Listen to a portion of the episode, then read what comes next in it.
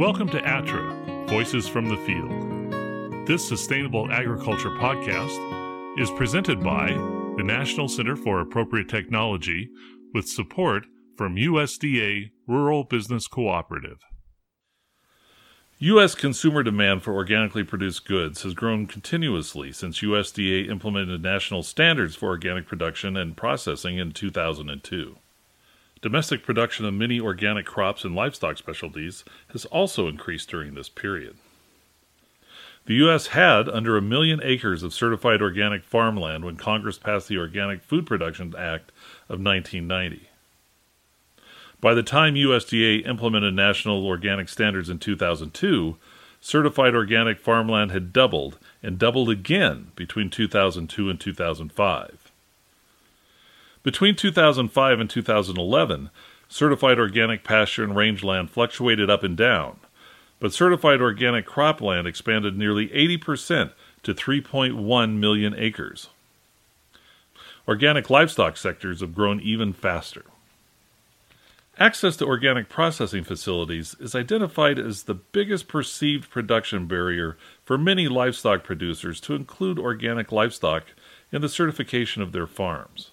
Most processing facility managers surveyed also believe that certifying their plant organic will cost them time, money, and onerous bookkeeping above and beyond what they are tracking already for local, state, and federal markets. Both federal and state-inspected plants can be certified organic.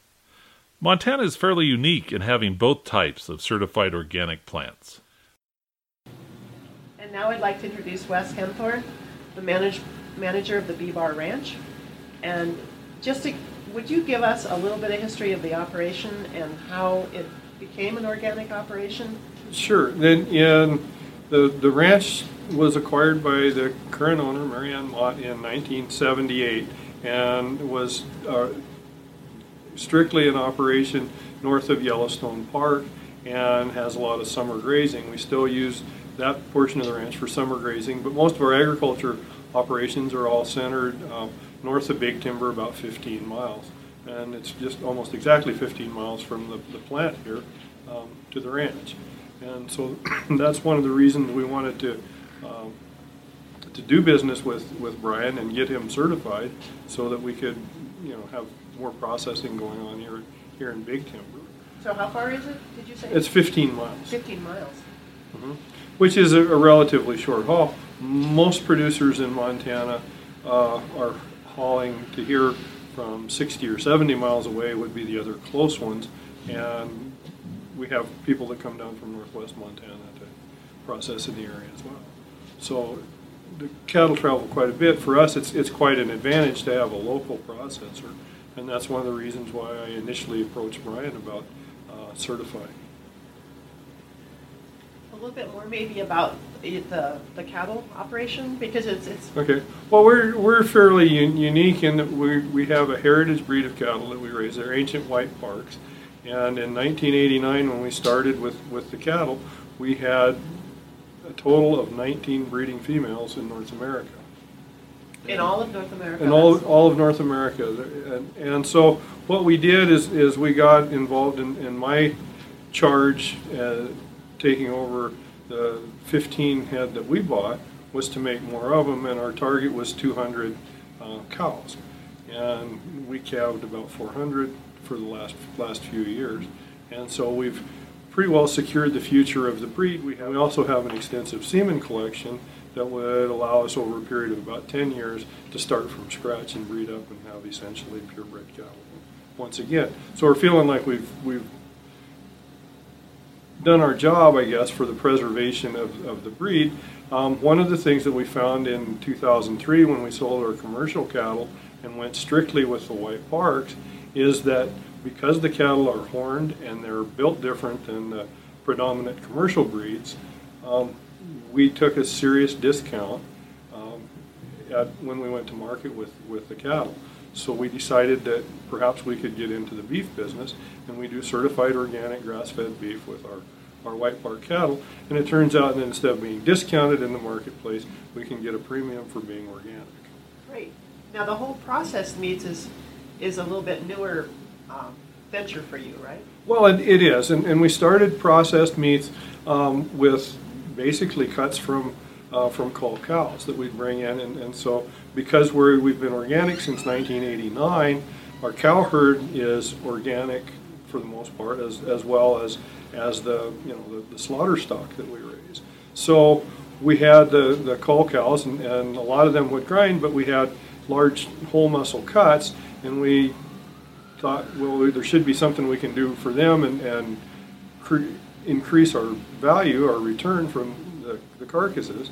And Brian came up with three recipes for us to use for building jerky. So we started with a line of jerky, and we have three different flavors of that we produce, and that worked out pretty well. And we find that there are a lot of cuts that don't sell well in particular stores, and we were trying to find a place for those to go. And we talked for a while, and Brian suggested hot dogs, and we talked about it, and he started recipe development.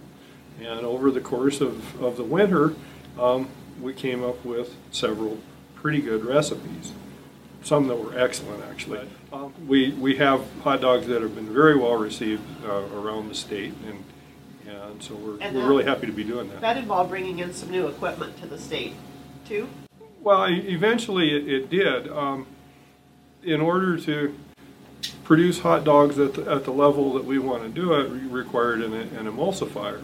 And so we partnered with Brian on that, and so there's an emulsifier here that we've financed, and so that helps build the hot dogs, and it generates a little bit of income because Brian makes some hot dogs of his own that are not organic. So we're trying to push out as best we can to optimize our income. Did you encounter any challenges in organic certification that you'd like to give tips to someone who's thinking about it, either in the slaughterhouse? Well, if you're a local producer or and have a local plant, you need to just go visit with the processor and see if they're receptive to going organic and to do the certification. Most places it's not real difficult, depending on what sort of chemicals they're using and how they're doing things. We actually have labels at 3 plants and do that, but we do nearly all of our processing here with Brian.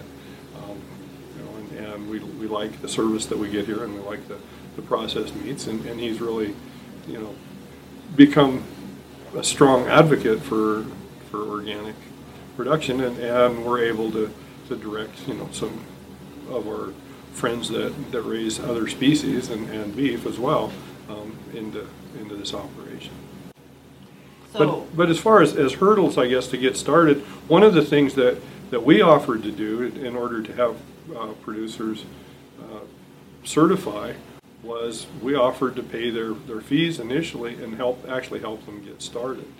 And so there was some outreach there on our part. 2 of the 3 plants that we approached to do that agreed to do it. The 3rd one was overtaken by numbers and actually has certified since then. But we're kind of sticking with the ones where we initially certified and no, Pioneer Meats is Montana State certified, not USDA, right? State inspected, yes. So if I was listening correctly, you have a herd of 400 cows? Yep.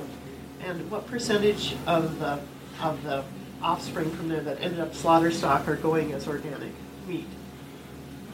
Well, we wish they were all going organic, but we have animals that lose ear tags, and we have a natural label to accommodate that.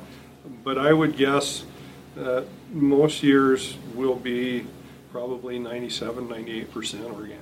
So you're able, in a state the size of Montana, which doesn't have a lot of people, to market all of the meat as organic. Yeah, we do have some people that we sell to that come to us through our website or find out about us vacation here, and so we get calls, and we can sell direct to consumers in other states, but we can't sell for resale outside Montana.